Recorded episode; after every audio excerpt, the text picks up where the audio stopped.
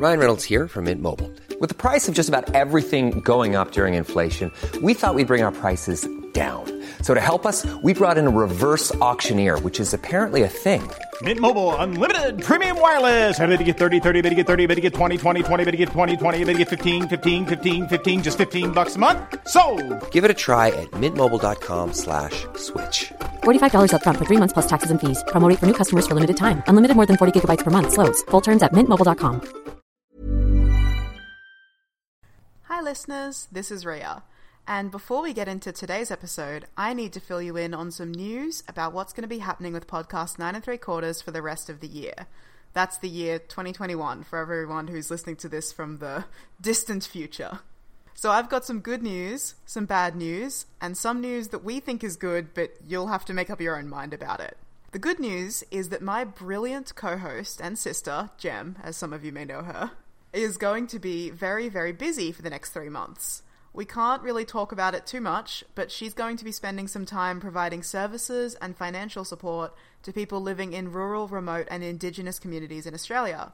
It's an incredible opportunity, and we should all be super excited for her. But the bad news is that while Gem is spending the next 3 months in some of the most remote parts of Australia, she can't guarantee that she's going to have reliable access to internet, which makes recording and releasing a podcast on a regular schedule kind of difficult.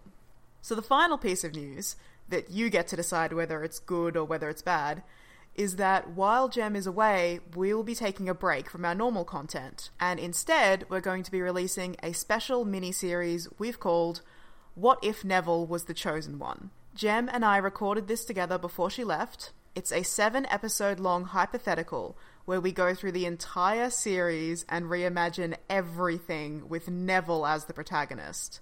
We absolutely loved working on this. We think it's really special and really fun, and hopefully you're going to love it too. But if you don't, that's okay. You can take a break from the show and check back with us at the end of the year when Gem has returned from her adventures and everything's back to normal. So in terms of release, episodes will go out, as they always do, on the 1st and the 15th of every month, right up until the end of November. Then we're going to take a short break and we'll be back with our holiday special in mid-December. Oh, and one more thing. We don't have the details for this finalized yet, but if you check our social media accounts alongside the release of these mini-series episodes, there might be some cool extra content you can find. So if you're listening to this right now, hey, jump onto our Twitter, Insta, Facebook, Tumblr. There should be something cool that you can see there. And that's all I'm going to say about that. While Gem's gone, I have absolute control over all of the social media accounts, as well as all of the content on the show. So Gem can't stop me from using my power for evil. Hey, Gem, when you hear this, guess what? I'm going to use my power for evil, okay? I love you, just like I love all of our listeners. Thanks for sticking with us, everyone. Now, please enjoy part one of the incredible adventures of Neville Longbottom, the boy who lived. To our new listeners, welcome. To our old listeners, welcome back. Another episode of Magical Education awaits you, but first we would like to say a few words. Nitwit, blubber, oddment, tweak. Podcast 9 and 3 quarters topic of the week is, what if Neville was the chosen one?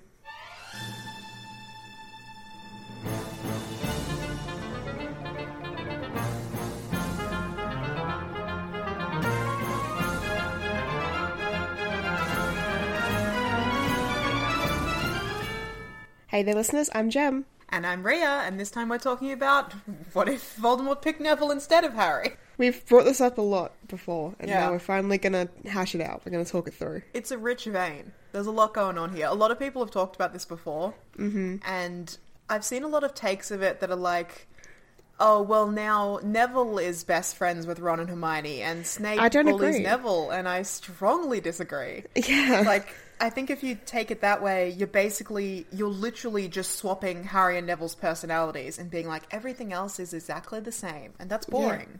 I think the repercussions are quite dramatic, and it's hard to really picture how it would look, so we need to talk about it. Yeah, I tried to, prepare notes on this, and I'm like, well, what I want to do is, run through the entire series, from the very beginning. And every little change you make has such a big spiraling effect. By the time I got to book 4, I'm like, everything would be so different by now. I can't keep going. Yeah, honestly, I felt the same. Without your input. Yeah. Yeah. I just sort of made dot points of, like, questions, I guess, so that we can talk about it. Yeah, questions to talk about. Okay. So I think, like, where we start is the prophecy, yeah. Of course. Snape hears prophecy. Well, he hears the part about the birth of a boy in July to parents who thrice defied the Dark Lord, and that will be the boy who defeats Voldemort. That's what he hears. Yeah. Immediately, he runs off to Voldemort. Voldemort hears the prophecy, has a big think. And he's like, Neville. Yeah. That's the one. There's two people who this could apply to. The Potters and their boy, or the Longbottoms and their boy. Clearly, the biggest threat to me is the pureblood. Yeah. So I got to take him out. Yeah. And Snape's like, phew, that was a close call, but he stays with Voldemort. This is clearly the biggest, like, transgression. Snape is no longer a double agent. He's just a Death Eater. Like... Absolutely. That's the hugest change right from the beginning. Yeah. Snape never turns. He's still a Death Eater. So then we have the question, I guess it'll come up a bit later, but when Voldemort... Okay, we'll continue. Sorry. Because, like, that's another question, so... We can't keep jumping forward. We gotta keep going. So... Potters and Longbottoms both go into hiding, because that happened either way. Dumbledore's made the arrangements.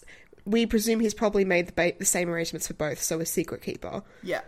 So the Longbottoms have a secret keeper. It's not Peter Pettigrew, because that doesn't make any sense. Who would their secret keeper be? Surely not a relative. It's too obvious. Yeah, the only person I can think of is their nan, but that's the only person that, like, I know of the Longbottoms. Besides great Uncle Albie. We do know that the Longbottoms have, like... quite a big family. Like, Neville's got aunts and uncles and all that sort of people that he talks about. Yeah. So Frank and or Alice had siblings. Maybe one of them is who they trust. We know that there's a great Uncle Albie, so that's clearly Grandma Longbottom's, maybe her brother. Her brother, maybe. We don't know if Frank... Because we know Grandma Longbottom's son is Frank. Mm-hmm. And we don't know if she had any other children. I think not. I think she's I think she just had one son that she's very proud of and very invested in. Wizards do tend to lean towards one child and heir, unless you're the Weasleys. And we don't know anything about Alice. We know she's also a pureblood, though. I think that you wouldn't want to choose a relative because, obviously, if I'm Voldemort, the first people I'm going to be checking out is the relatives. Yeah. I think a better choice is a member of the Order. Obviously, yeah. Yeah. So, somebody that they're friends with. Look, fucking the ideal solution... is, like, the Longbottoms are the Potter's secret keeper, the Potters are the Longbottom's secret keeper. Yeah, and no one ever sees them again. Yeah, and they're gone forever. It's like, you can't tell anyone because you can't come out of hiding. Yeah. We stay like this in perpetuity.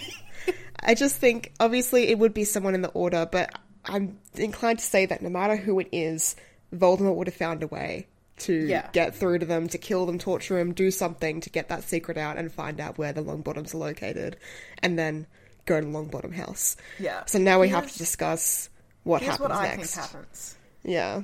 Because it's too crazy if we start getting too far off track. So what I think happens is Peter Pettigrew is still a cowardly little rat man. Okay. He's still terrified to be defying Voldemort. He still thinks Voldemort's going to win and wants to change to his side.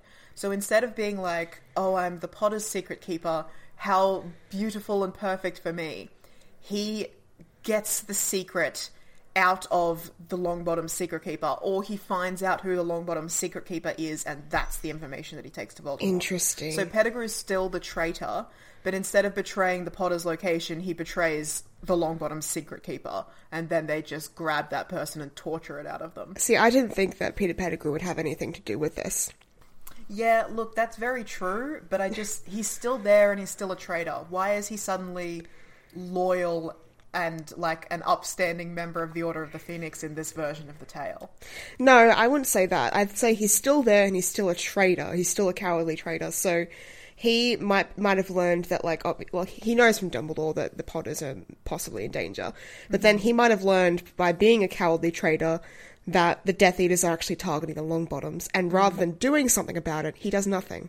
Okay. Because he knows it doesn't put him in direct line of fire, and so then he just lives with that consequence for the rest of his life. Whether that puts him towards the path of Death Eatering, or just puts him on the path of being cowardly and not trying to get involved on either side too much, I think the latter. Well, I think he was already passing information to the Death Eaters, because Sirius and Remus both suspected... that each other was the spy, remember? They knew there was a spy in the Order. Okay, And it was Peter Pettigrew, yeah. It was Peter Pettigrew. Okay.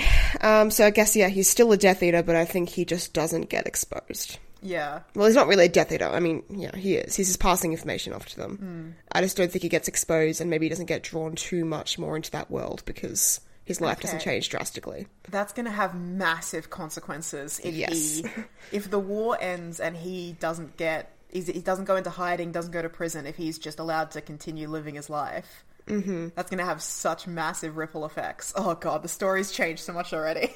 There's probably some Death Eaters in prison or who were caught that know that Pettigrew was the one that was feeding them information.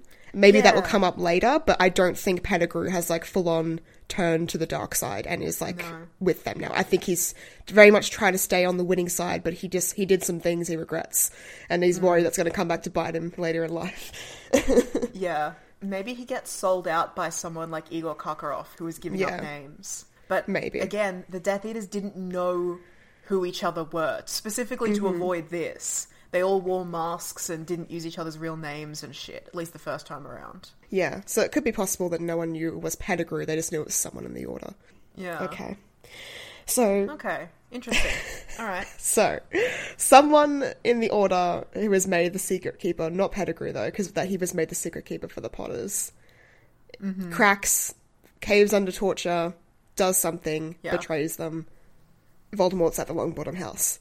What happens? Yeah, we've got to get at least this far. I think if we want the story to be even slightly salvageable, it's got to be a similar sort of thing. Yeah. He goes in, he kills the parents, they die protecting their son, that creates the love spell around Neville. Yeah, and I don't think that's too far of a stretch, given what we know about Alice and Frank Longbottom. I think they were very brave people. They were willing to sacrifice themselves for the protection of the people that they loved. Yeah. I don't think it's... Yeah. They fight Voldemort. They're both Aurors. I don't think it's unreasonable that they would throw themselves in front of a killing curse to save their son. Yeah, their newborn baby, whom they love. Yeah. I saw a take on this that was like, well, the only reason that Lily was able to do this love thing around Harry was because Voldemort gave her a chance to be spared. Because Snape pleaded for her, he was like, stand aside, girl. Oh. And then she chose to sacrifice herself. So if Voldemort doesn't give Alice and or Frank that same stand aside, they don't have the opportunity to sacrifice themselves.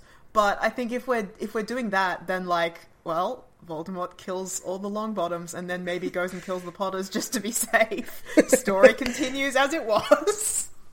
Yeah. I mean, yeah, that would be how it goes. But I think also, like, that's giving a lot of credence to Snape's ability to manipulate Voldemort, I guess. Yeah. I think, like, even if Voldemort hadn't given Lily the choice, she still would have made the choice to step in front of the cradle. Yeah. Like, and the same with Frank Longbottom or Alice. Like, they would have done the same. Like, it's not a choice. Like, you know, if someone says to you, oh, I'm going to kill your baby, move aside, of course you're going to be like, no. Like, you would hope. It's not even like, if Voldemort hadn't hesitated and been like, move aside, Lily, it's not as if Voldemort came into the room, like, already casting the killing curse straight at Lily, like, she would have done anything else. Yeah, exactly. Like, she was always going up there to try to save her child. Yeah. So, yeah. I think if we want to do this episode, we've got to get at least to the point that Neville is the boy who lived. Like, we can't be like, and he's dead, the end. Thanks for listening. And I guess we get to the point where Frank Longbottom is the one who steps in front of baby Neville to protect him. Because then we know Neville's grandmother, so we can work with that. Oh, yeah, that's right. Yeah, Frank is the one who dies, not Alice. Because otherwise we've got to make up new original characters, and it's too hard. Yeah. We just don't know him. Yeah. Okay. So, cards fall into place. Baby Neville dead. Not baby Neville dead. Baby Neville alive. Big Longbottom's dead. Neville gets picked up by Dumbledore and taken to his grandmother. No Hagrid. Yes. I want to also talk about what's happening with Harry. Because their stories are so tied, we can't just ignore Harry. Do we get a flip and Lily and James get tortured to the point of insanity like the Longbottoms did? Alice and Frank were targeted because they were Aurors. I thought... They weren't targeted because they were part of the prophecy. No one knew about the prophecy except Snape, Dumbledore and Voldemort, right? I thought that that was why they were targeted. Nobody knew the contents of the prophecy, but I think Bellatrix was one of the people who tortured them. And I think she maybe knew that, like, Voldemort was either going to target the Longbottoms or the Potters. There's no evidence to that. I think that they were targeted because they were Aurors that had put away a lot of people. And they were actually targeted after the war ended. So it was very much seemed to me like a crime of revenge. Like, you've put away all my friends, I'm going to fuck you up. And that was Bellatrix, her husband, and Barty Crouch Jr. Oh, I thought it was like, that. You were a part of whatever it was that killed the Dark Lord. I want him back. You have information, maybe. It was like a desperation sort of attack. I've never seen it like that. I mean, I don't know. I thought they were targeted because they were Aurors, and they were very much like neither prolific. Of us are fully prepared to have this argument, so let's just say for the sake of it that they were attacked because they were Aurors. Lily and James fly under the radar and are able to raise their son. Yeah. Because we could be like, they're in St. Mungo's and Harry gets raised by Sirius, but it's largely going to be the same. Mm-hmm. So, Lily, James, alive, raising their son Harry. Sirius, not in prison. Mm-hmm. Remus has a good support network. So he's not like cured of his lycanthropy or anything, but he's got people who have money and can take care of him. Pettigrew's on the winning side. Not in jail, not exposed as a traitor, or no, yeah, not exposed. I'd say not exposed as a traitor. Maybe some Death Eaters know there was someone in the Order that was feeding information. Maybe they don't know it was Pettigrew. Potential that he could be exposed in the future, but he's not in hiding as a rat. He's always looking over his shoulder, but he's not in hiding. Yeah. All right. Okay. So much has changed so quickly. We haven't gotten to, like, the first chapter of book one. Okay.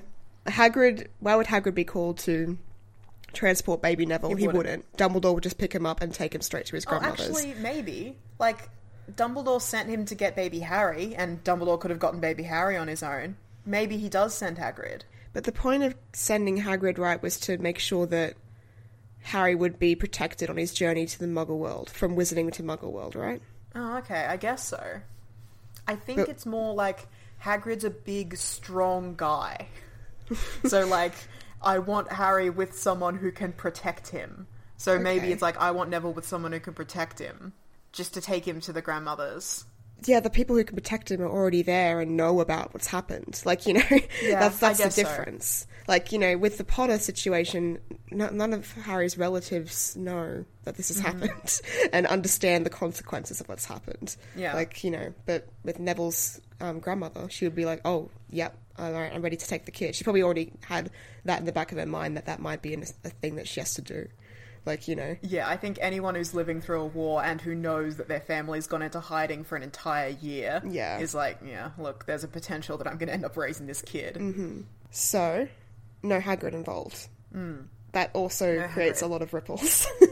Yeah, that also has big effect, especially on book one. Hagrid's such a big, important part of book one. Hagrid tells me about Nicholas Flamel. Yeah. So, all right. Okay.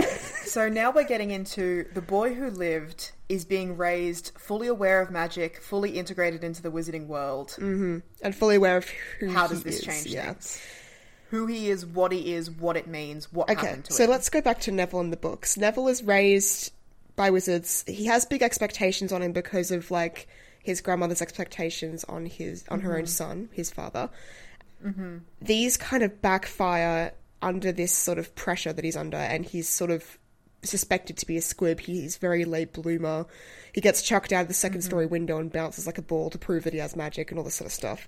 How might this change if Neville was the prophesized chosen one and everyone knows that he defeated this dark wizard at a young age? Okay, Neville doesn't thrive under pressure. He thrives, like, when he's nurtured and supported and has people who believe in him. That's what we see happen in book 5. See, and then from there he flourishes. But what's to say that his grandmother won't believe in him from the initial? Because Exactly. Well, that's what I was about to say.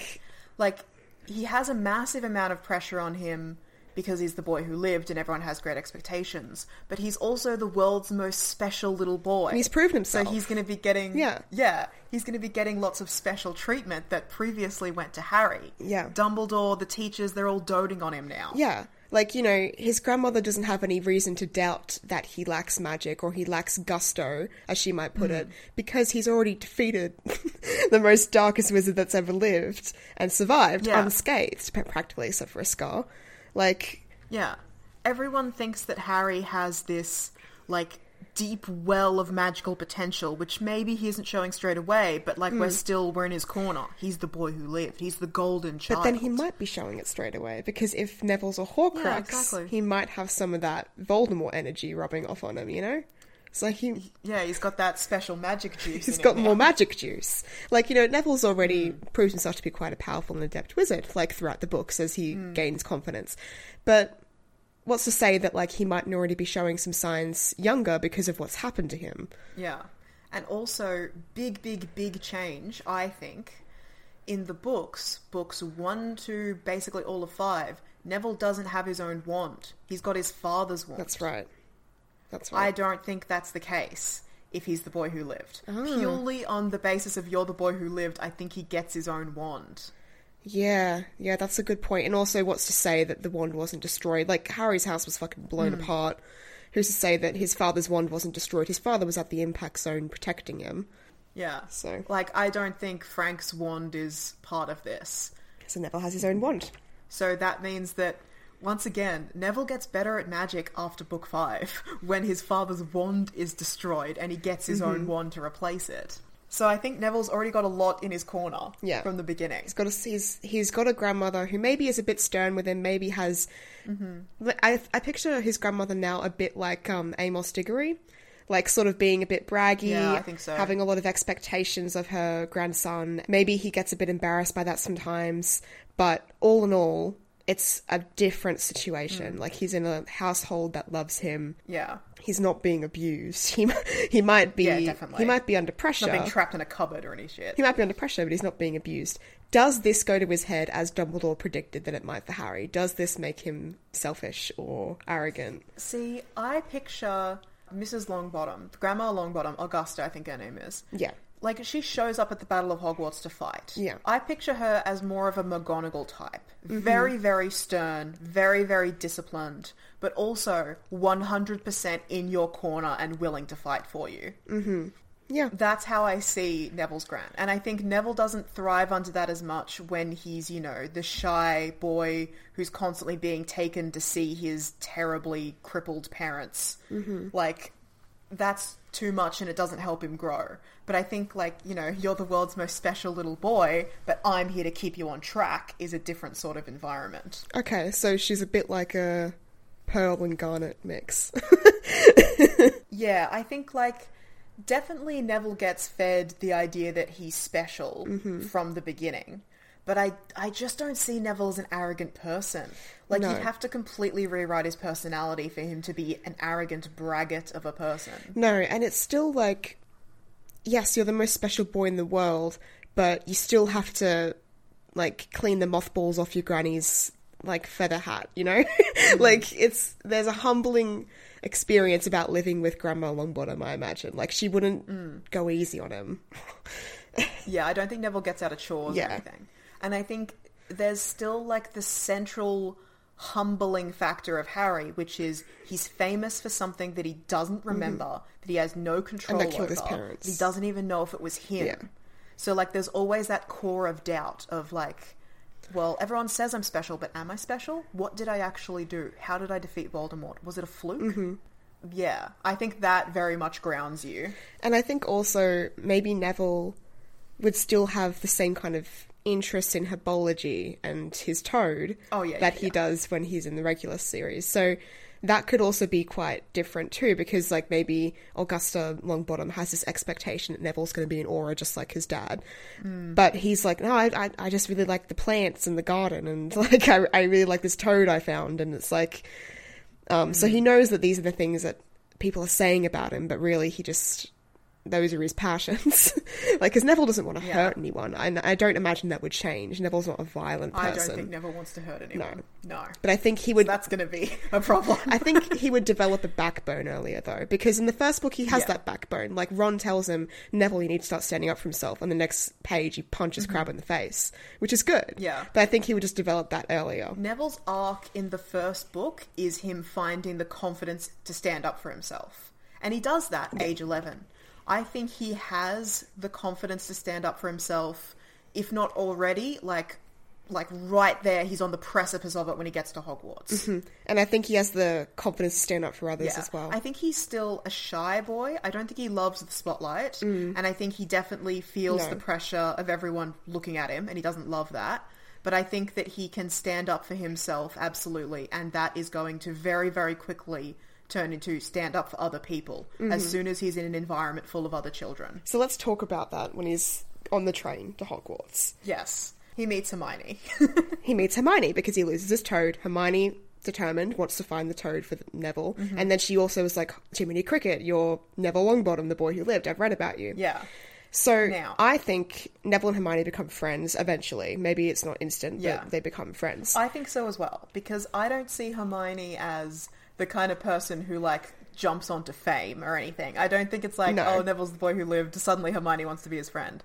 I think Hermione has a very academic curiosity about Harry, and that's part of what draws her to him.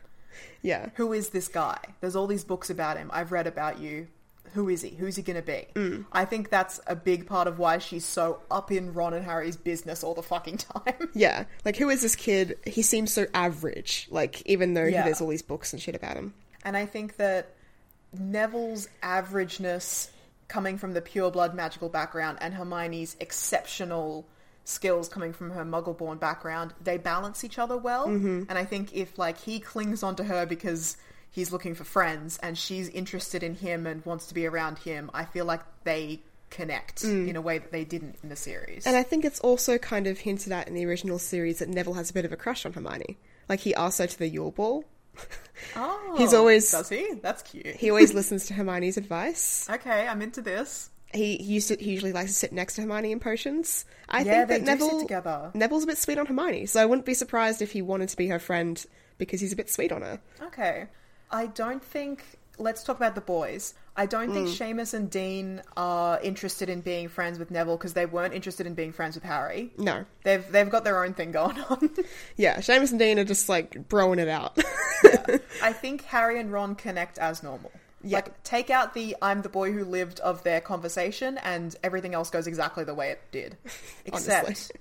Oh, here's a big change. Draco and Crabbe and Goyle don't come into the carriage and be like, you're the boy who lived, to Harry and Ron. They do that to Neville and Hermione, presumably. Yeah.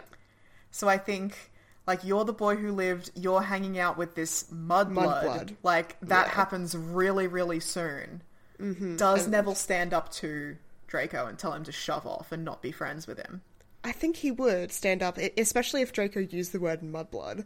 Yeah. But then again, does Draco even know Hermione's mudblood yet?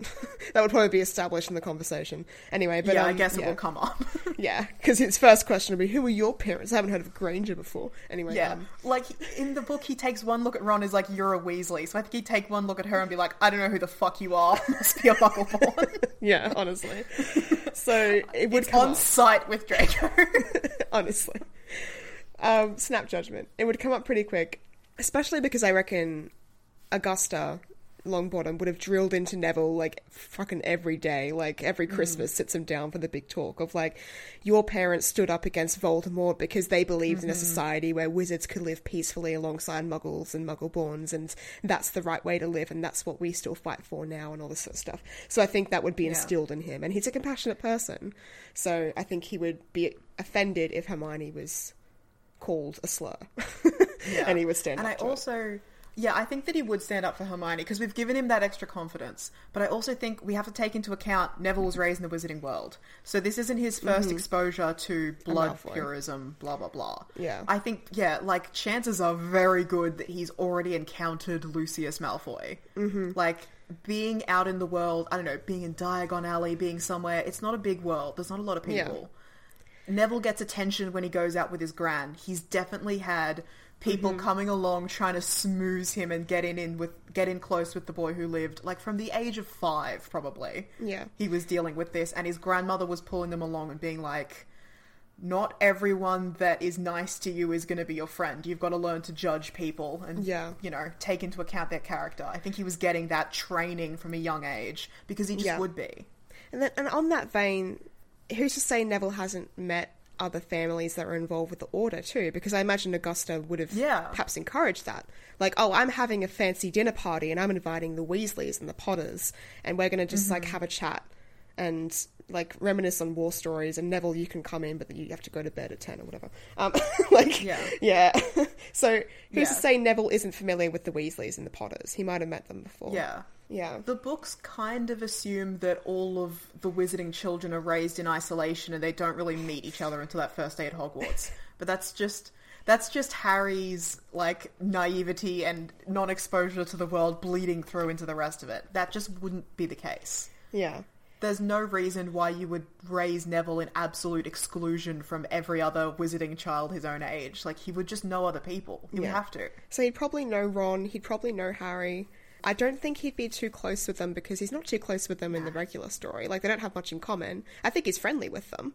Yeah, I don't think that there's a connection there. I think that's going to change. Maybe. But I think from the beginning, they're not good friends. Yeah, they just know each other. Yeah. Does he get sorted into Gryffindor? I'd say yeah. I don't think there's much of a change there. I think so.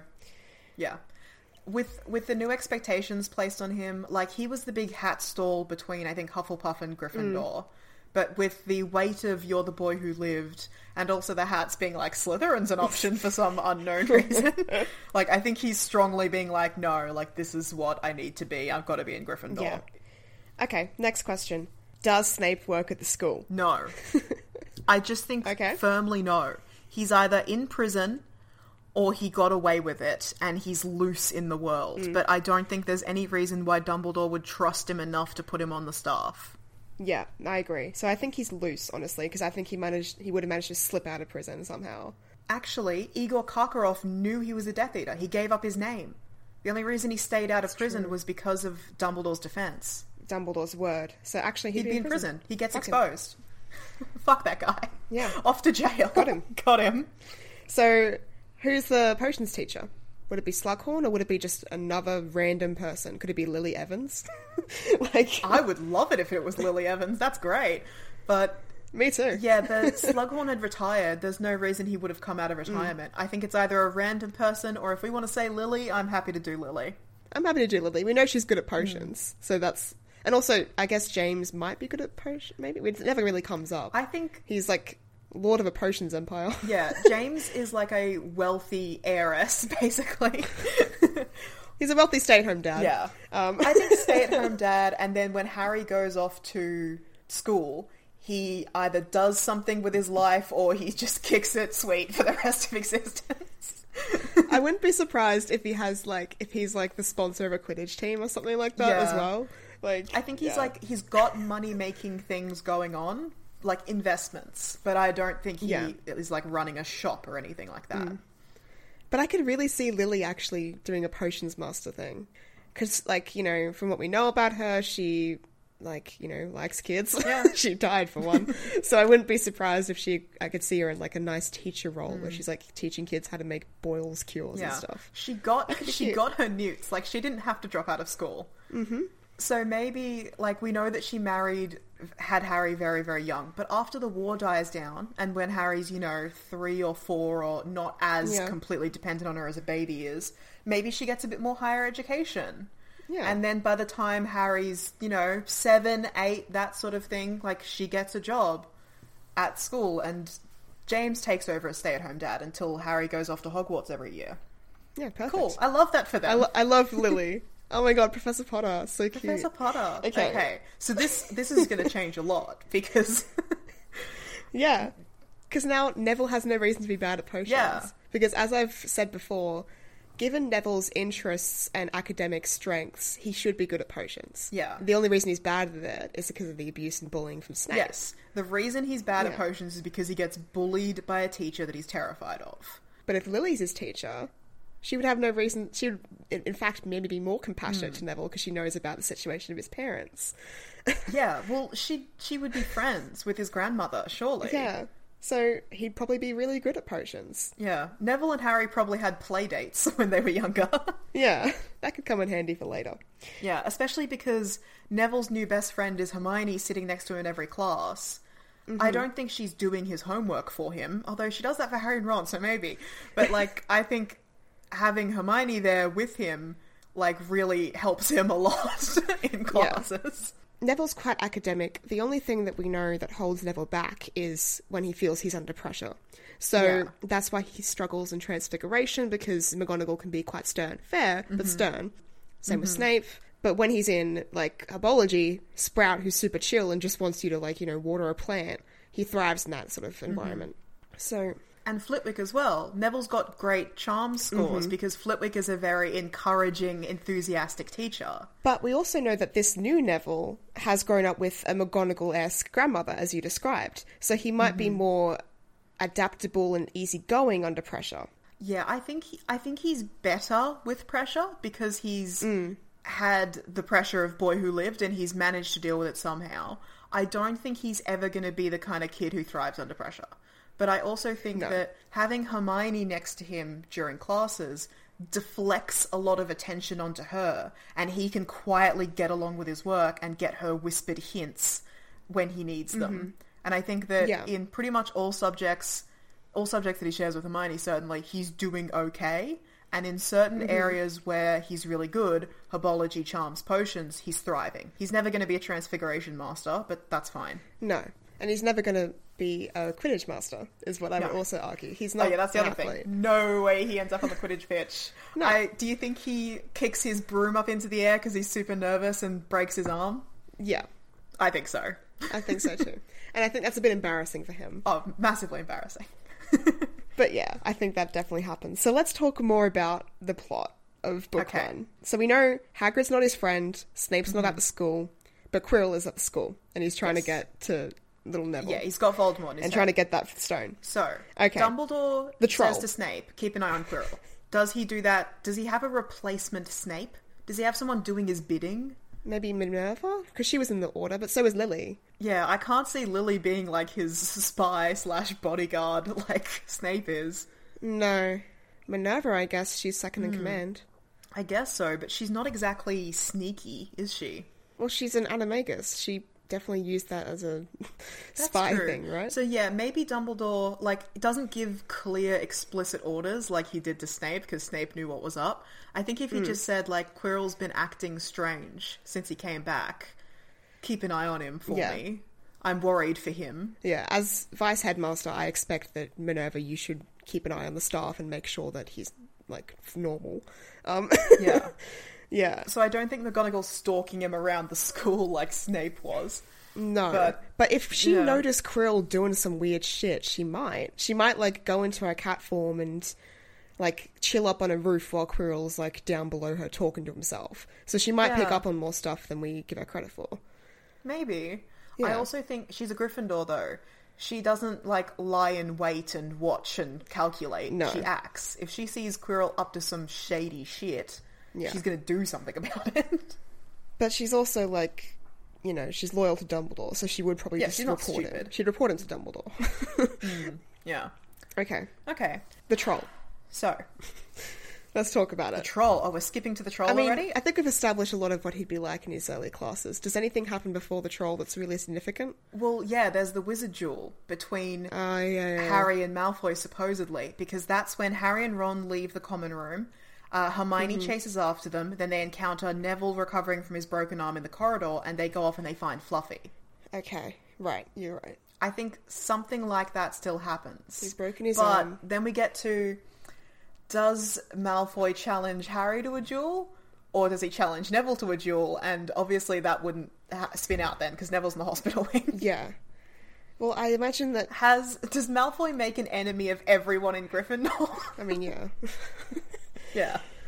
I think he wants to... Obviously, we've talked before about how Draco feels about the Boy Who Lived.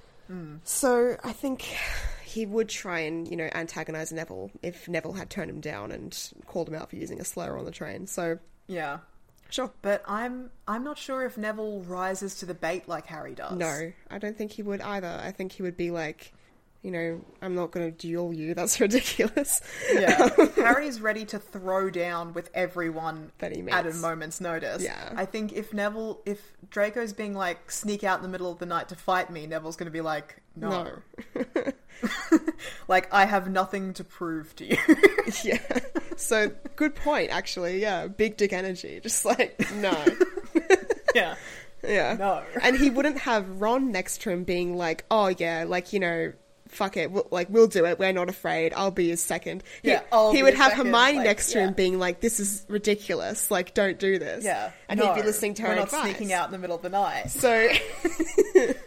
True, yeah, the duel wouldn't go ahead, so he wouldn't learn about Fluffy that way.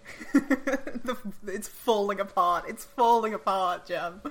Cool. So, yeah, he wouldn't encounter Fluffy that way. How else would he encounter Fluffy? Well... Why would he need to sneak out at night? We could just switch it up and say that Malfoy still wants to duel Harry, and things still go the way that they did. Okay.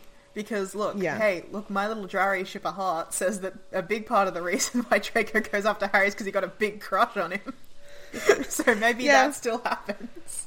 Yeah, look, I wouldn't put it past him. And then, Neville's, finished recovering in the hospital wing and is walking back to his dorm and encounters all of them, including Hermione, who's trying to stop them from being out of bed. And he's like... Yeah, and he goes with them. He goes with them, yeah. Because Hermione's his friend. Yeah. Okay. The troll. So... Hermione has been offended by Ron and goes crying in the girls' bathroom. Neville surely is waiting outside the girls' bathroom or trying to console her if she's his friend. Yeah. Yeah. If he knows about what's going on and he realizes she's not there at the dinner, I think maybe he grabs some food and he goes to go and find her. Yeah. Because he's a compassionate, caring kid. And Hermione's his only friend. What's he doing at the feast if she's not there? He doesn't want to be there. Would he encounter Quirrell luring the troll into the castle? I don't think so. That's a crazy change. I mean, the reason he was able to lure in the troll is because everyone was at the Halloween feast. And Hermione was crying in the bathroom. But if Neville's wandering around trying to find Hermione... But then again, he knows where she is because Parvati told him. So he would just head straight for the girls' bathroom. Yeah. Actually, do Harry and Ron get told Hermione's in the bathroom by Neville? Yeah, Neville knows. Yeah. Okay, so maybe he says, I hope you two know that you made Hermione cry, and that's why she's not here, and I'm going to go comfort her now. Okay. Yeah, okay, I can see that. Look, we're trying really hard to keep things on track, but I think we're doing it so far. Okay. So, he goes to the bathroom to console Hermione... He turns around and there's a fucking troll trying to get into the bathroom. Okay. What happens? I think he and Hermione basically do the same thing. They're cowering from the troll. I don't think Neville's facing up for the troll. No. I think he and Hermione are trying to get out of there, and then Ron and Harry show up and fight the troll for them. Why would Ron and Harry... Oh, no, yeah, because Neville told them. Yeah, okay. Yeah, Ron and Harry would That's why up. I said that. Got to put them back on track. Yeah, so, Neville and Hermione try and cower and duck and weave to get away from the troll and get somewhere safe. Mm-hmm. And then Harry shows up and fucking tries to fight a troll. And yeah.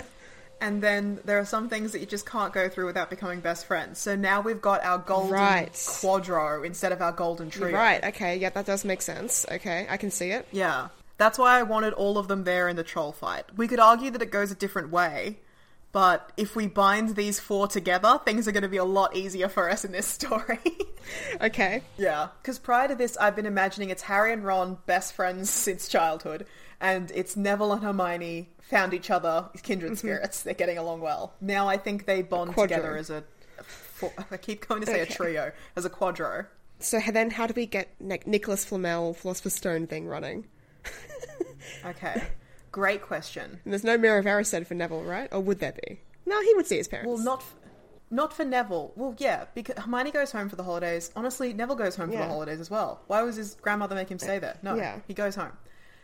Harry still gets the invisibility cloak. No, Harry already had the invisibility cloak. James gave it to him when he went to Hogwarts. Dumbledore didn't have it. Yeah.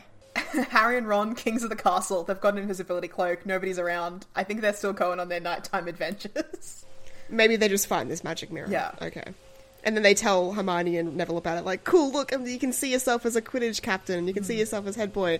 And then Neville sees his dead parents. Yeah. And it's very upsetting. Yeah, it's very upsetting. And they're all there to see that. Yeah.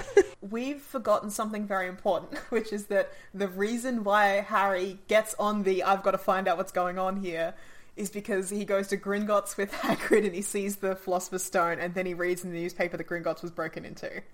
Harry doesn't read that in the newspaper, doesn't take any notice of it. They have no idea there's anything going on. Hagrid wouldn't be friends with Neville. There's no indication to show that he would be. Hagrid isn't friends with the general students of Hogwarts. So if he doesn't bond with Harry and then meet Ron and Hermione through him, there's no reason to think that he'd be friends with our Golden Quadro. So we can't have Hagrid slipping the beans. Unless they all go on detention and then end up with Hagrid in the Finn Forest. But the reason that they were on detention is because of the fucking dragon thing. Because of the dragon, because they're sneaking out. Maybe Ron and... Maybe they just get caught sneaking out. Like, we're changing things up here, but you said it. Ron and Harry find the mirror during the holidays. Harry wouldn't get obsessed with it the way he did because he's not seeing his dead parents.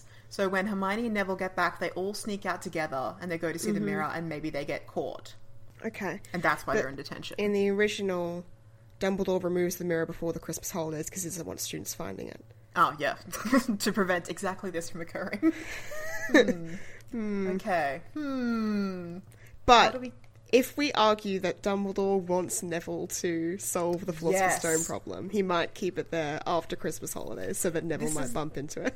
This is the other thing. Okay, so we've talked about this before, but to briefly recap, there is a theory that I believe is very, very credible, which is that the series of traps that lead to the Philosopher's Stone seem like they were perfectly designed for Harry, Ron, Hermione, and Neville to get through them. Mm-hmm. And it seems as if Dumbledore definitely wanted Harry to test himself against those trying to get the stone. Mm-hmm. As a way to, like, see if the boy who lived, like, really has what it takes to, like, stop Voldemort and blah, blah, blah.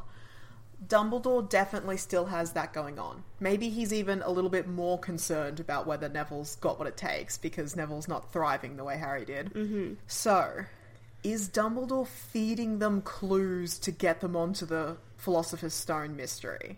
Yeah, I mean, I wouldn't be surprised.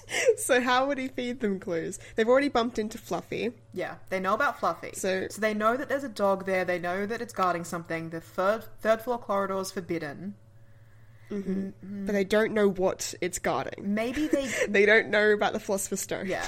Maybe they know that something was stolen from Gringotts, and maybe that's actually more notable to them, because they know that Gringotts can't be broken into, blah, blah, blah. They don't have the connection that Hagrid took something out of there, but something was stolen from Gringotts.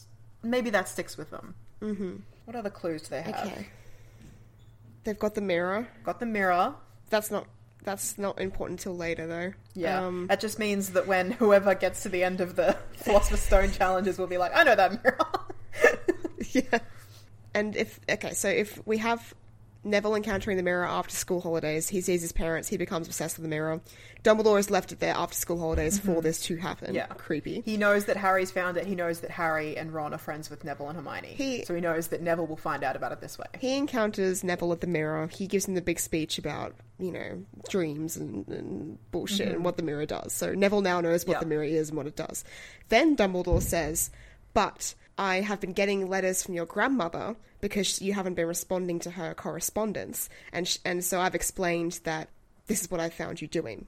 And so because you've been coming out of bed at night and your grandmother knows about it and she's agreed, you have to go on detention. And okay. So then because I know that you and your friends have also been coming out to this location, which is forbidden at night, you all have to go on detention. So you have to go to the Finn Forest.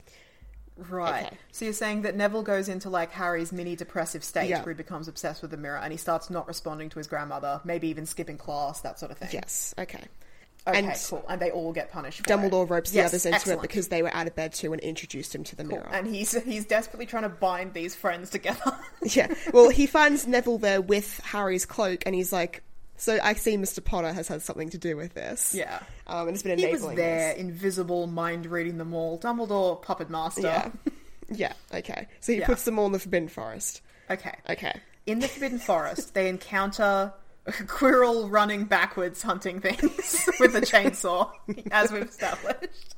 Yes. Cool. So now they're like, there is an evil presence in the school. I think Harry still definitely comes to the conclusion that it's Voldemort. Well, Neville would come to that conclusion. Yeah, Neville's going to come to that conclusion. It's going to hit him like a ton of bricks. Mm-hmm. He understands the full weight of what that means in a way that even Harry doesn't in book one. Yeah.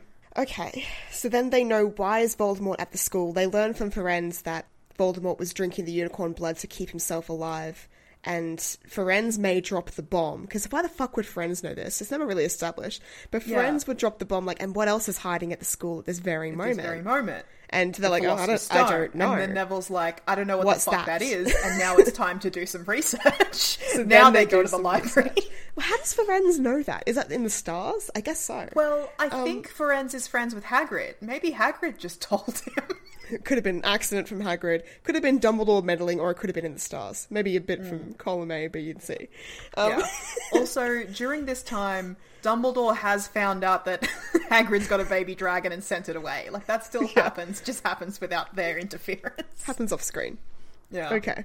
So, now they're researching Nicholas Flamel. While they're in the forest, do they become friends with Hagrid, or is Hagrid just one of the friendlier adults in the castle? I don't think they're, like, BFFs. Like they are in the books. No, I think they're on good terms, but I don't think they're BFFs. Yeah, so. I don't think they're going to visit Hagrid for tea, but I think Hagrid gets a smile and a wave whenever they see him, and maybe a chat in the halls or whatever. Yeah. Okay, so now they're researching Nicholas Flamel.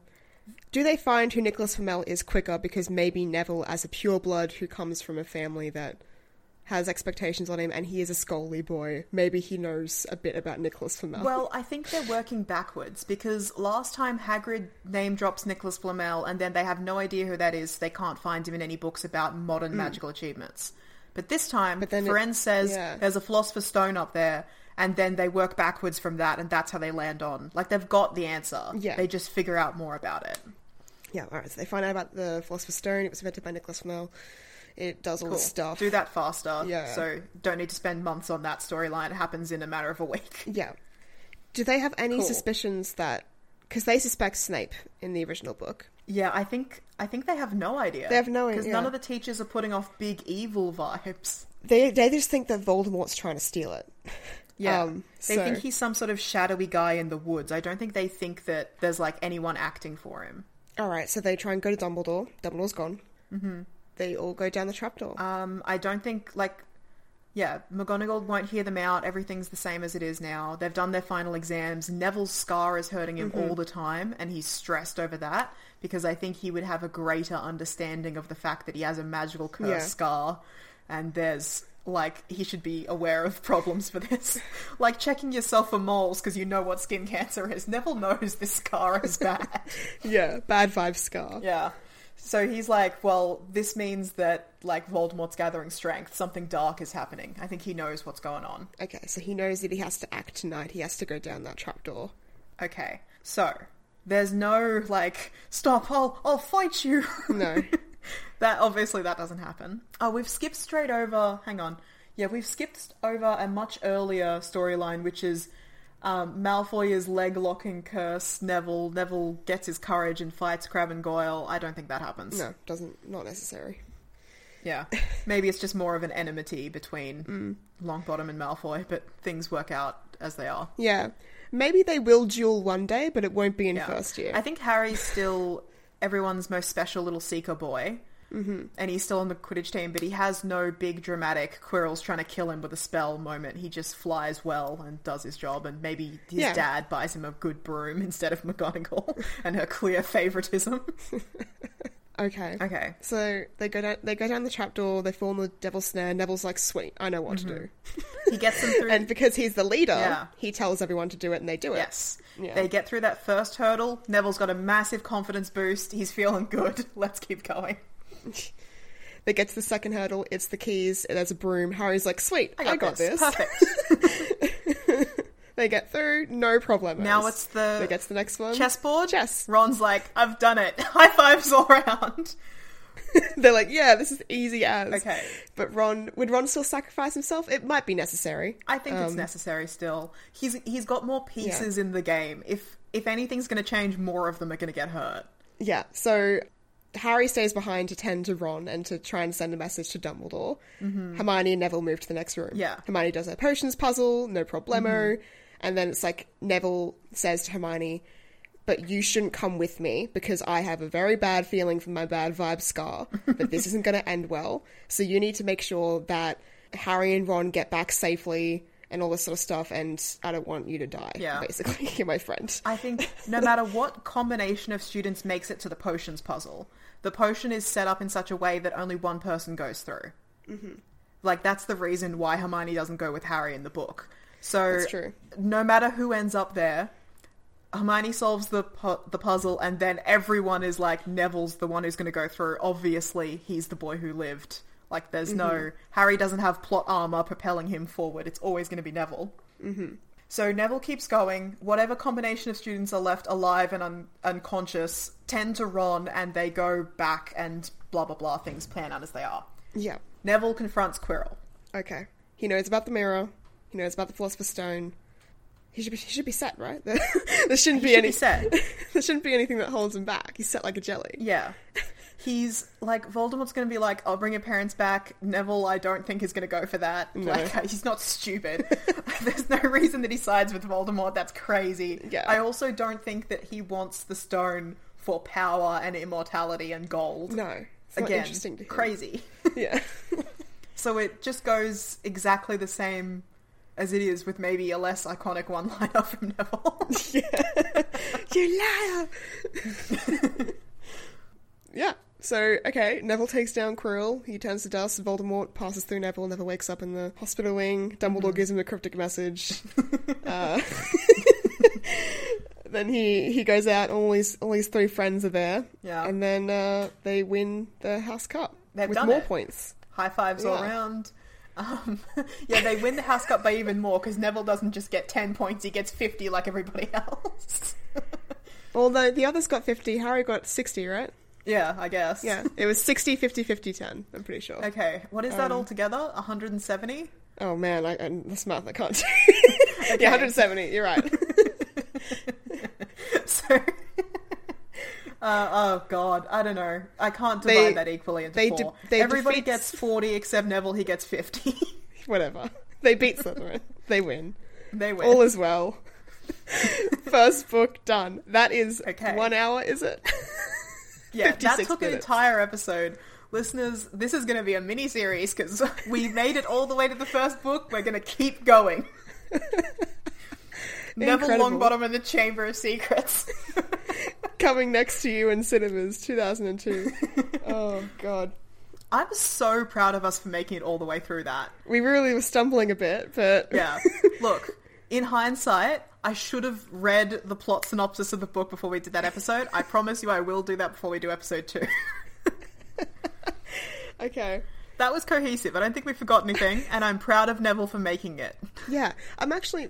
Do you want to hedge a bet? Like a little bet? Do we think we'll be able to get past a certain book?